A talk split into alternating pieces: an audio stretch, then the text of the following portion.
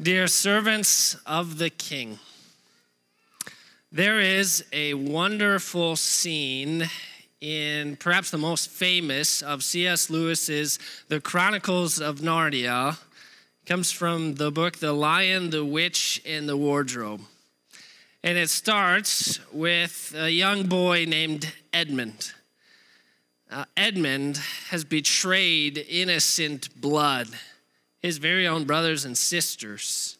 He had been lured by the guise of the white witch's magically tasty pastries, and it led him to betray his own family and the great king of Narnia, the mighty lion Aslan himself.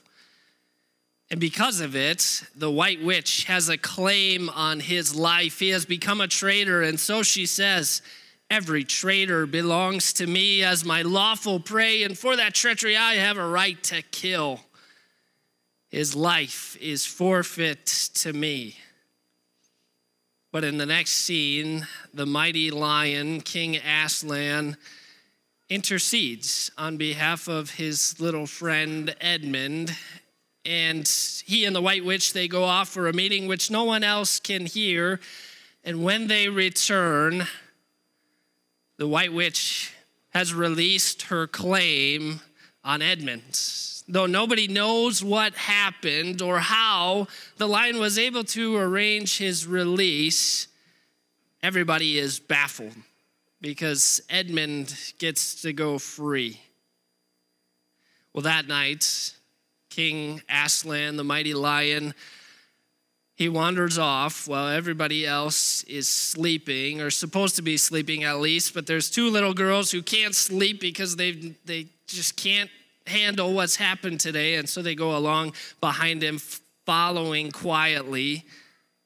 And Aslan walks mournfully and quietly through the forest to the great stone table where he surrenders himself to the white witch and all of her devilish minions, and the white witch, witch kills him on the stone table. That was the arrangement that Aslan, the mighty lion, the king of Narnia, had made in exchange. His blood as the great king over all the land for the blood of a little boy named Edmund Pevensie. Now, who ever heard of such a thing? The king exchanged for a little boy, especially a little traitorous boy. Something only to be dreamed up in fairy tales, right? Something only for the fanciful imagination of children's literature. No, you see what the source material for that great illusion in C.S. Lewis's The Lion, the Witch, and the Wardrobe is it's this week. It's Palm Sunday, it's Holy Thursday, it's Good Friday, and if you know what happens in the rest of the book, it's Easter Sunday. And where did C.S. Lewis get that kind of king? A king who would lay down his life for the likes of a little boy. Where did he get that one? Did he just dream him up? No, I'll give you one guess where that king comes from. It's the same king that we're looking at today, the one who rides into Jerusalem on a lowly donkey. It's a greater kind of king. That's our theme today. A greater kind of king who offers a greater kind of kingship and who also inspires a greater kind of service from his servants. First, we see a greater kind of king, greater than even what the people were hoping for, even what they were expecting. So often, so many of the crowds, or even Jesus' own followers and his own disciples, proved how they tended to expect Jesus to be like just an earthly king, just a political messiah, somebody that they hoped would restore them to the former glory of when things were great in the good old glory days of King David and King Solomon. So when Jesus miraculously feeds the 5,000, they think, this guy can feed us forever. Let's make him our king. and they tried to do it by force. Then later on, where Jesus raises Lazarus from the dead, they think, well, nobody else can do that. Let's make him our king. And they are happy to turn out and to greet him with a royal welcome with their palms and lay their cloaks before him and welcome him into Jerusalem as their earthly king. That's not the kind of kingdom that Jesus was really interested in because he is a greater kind of king. All of that, even their hopes were too small. They were set on something too piddly because Jesus was a king of a totally different kind of kingdom. And that's what he'll show us today on Palm Sunday. The account begins as Jesus sends his disciples to the town ahead to pick up a donkey, and the donkey's full so that he can ride it. And he shows us just exactly what kind of greater king he is because he knows exactly where that donkey is going to be. He sends his disciples to get the two donkeys. And then he knows the question that somebody is going to ask them Where are you going with my donkeys? And so he tells them the answer ahead of time. When they say, When you're untying the donkeys, where are you going? Say, the Lord needs them. And after that, they won't give you any trouble. And this whole exchange at the beginning of the account is just one more way that Jesus is proving to us that even though he has set aside the full use of his divine power, he is still in very nature God. He is a greater kind of king. And because he is God and king at the same time, well, he doesn't need to be worried about like extending the boundaries of his kingdom with battles. He doesn't need to be worried about setting up fancy gold palaces for himself. Well, he's already the king of it all. Heaven is his throne and earth is his footstool. It all belongs to him. So, as a greater kind of king, Jesus is interested in offering a totally different and greater kind of kingship. And at the start of it all, this is what Jesus does. He sets all of his glory and his power aside. Paul tells us he did not consider equality with God something to be used to his own advantage. Rather, he made himself nothing taking on the very nature of a servant. Who ever heard of such a thing? The king lowering himself all the way down and taking the place of the servants for the sake of the servants. Well, that's something only to be dreamed up in children's books or also it's something that happens in the true Word of God because that's how we find Jesus today. As he rides into Jerusalem, we can see him being found in appearance as a man. He humbled himself. He rode into Jerusalem, yes, as king, but he also chose a very humble steed, the lowly donkey, that would take him into the city just as the prophet Zechariah had said before. See, your king comes to you, righteous and victorious, lowly and riding on a donkey, on a colt, the foal of a donkey.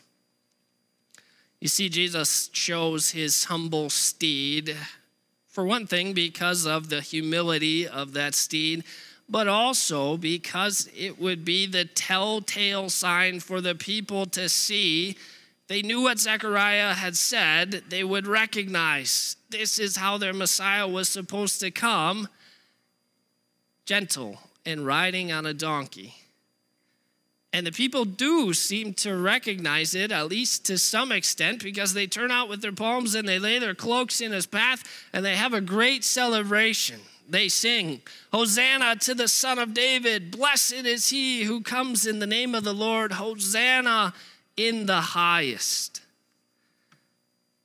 But now, the greatest question I think of this text is this Do the people actually get it? Do they see past the fanfare and the excitement and the hoopla of the day? And do they recognize Jesus as more than just an earthly king, as more than just a political Messiah? Do they cry out to Jesus in faith? When they cry out, Hosanna, which means save us, please, are they recognizing Jesus as the one like who's actually going to save them from sin and death and the devil? Well, I pray it so that there may have been some of those who looked at Jesus and saw them as, as their true king and savior. But it appears also that we get a detail from Matthew, the gospel writer, that would lead us to believe many people probably just did not get it. The end of the account, Matthew tells us, when Jesus entered Jerusalem, the whole city was stirred and asked, Who is this? And the crowds answered, This is Jesus, the prophet from Nazareth in Galilee. Now, remember how Jesus had often asked, Well, who do people say? And they, they always just kind of said, Well, he's a prophet, like all the other prophets before. It seems like that's maybe what Matthew is getting at here that the people recognize Jesus is a great prophet, he's a great teacher, but maybe just that just a prophet, just their next hope for an earthly king. And it seems for many on that Palm Sunday, that was probably about the grand total of what they were thinking.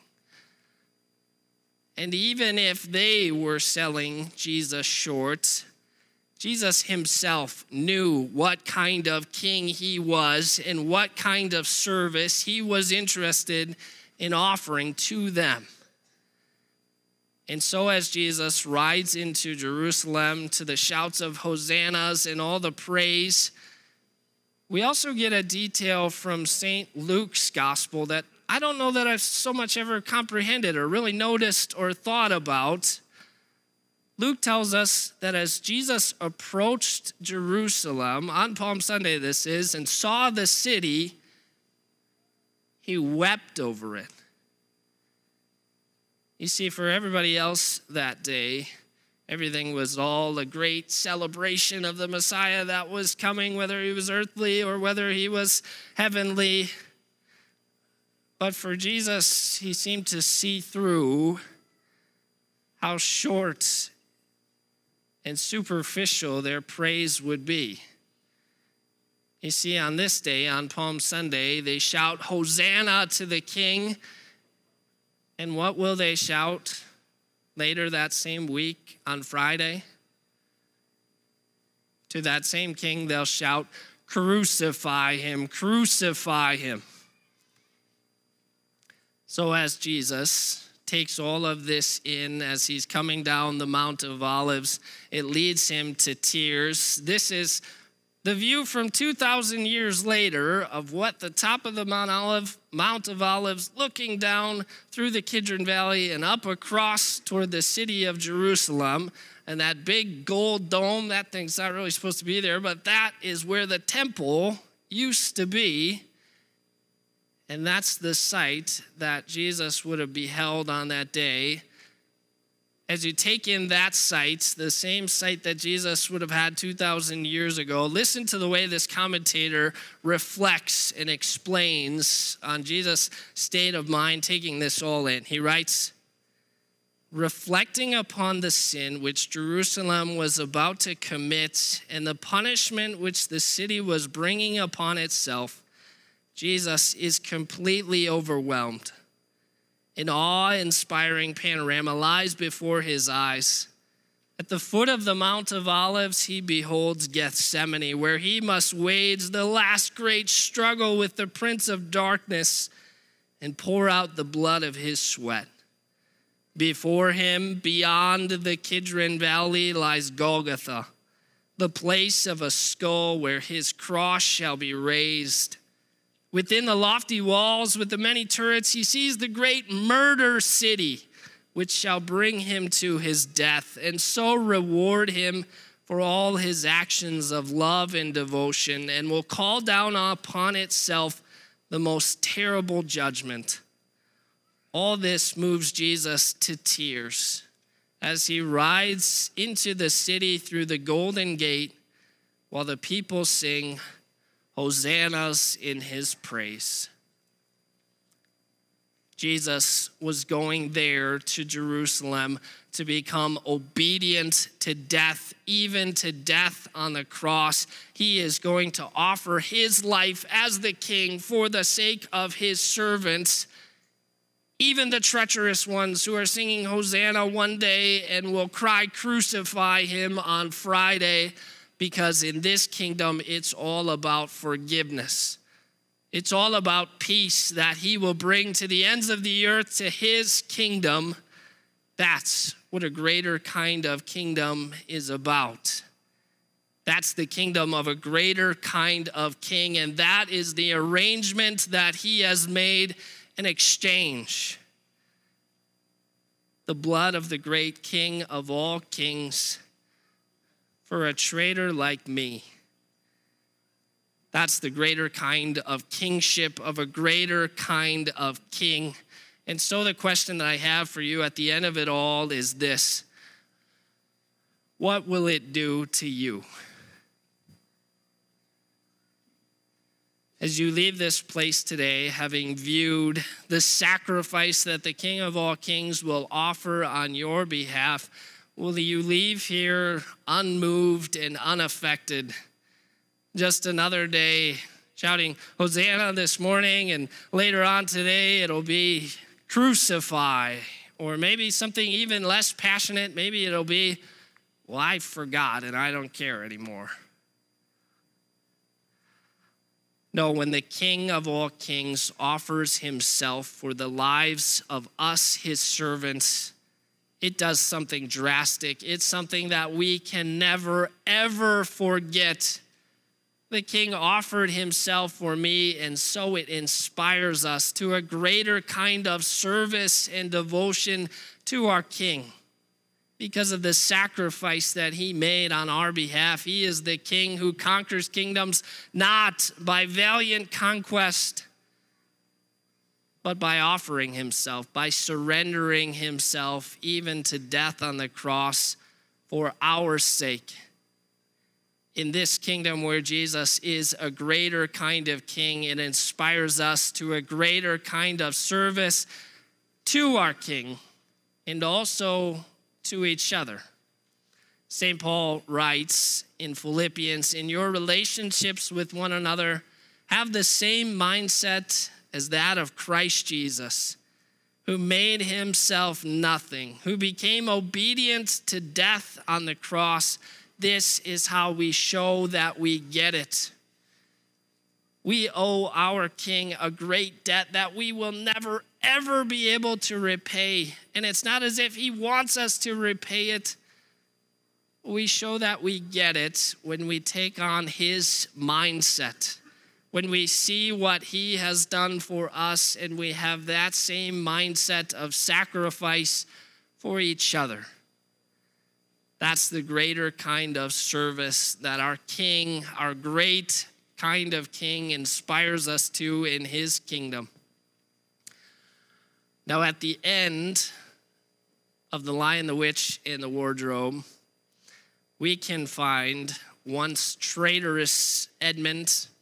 He's fighting in the great battle for Narnia so valiantly that he comes to the point of being mortally wounded. He comes to the point of almost losing his life for the sake of those brothers and sisters that he once betrayed. What made that kind of change in that little boy, Edmund?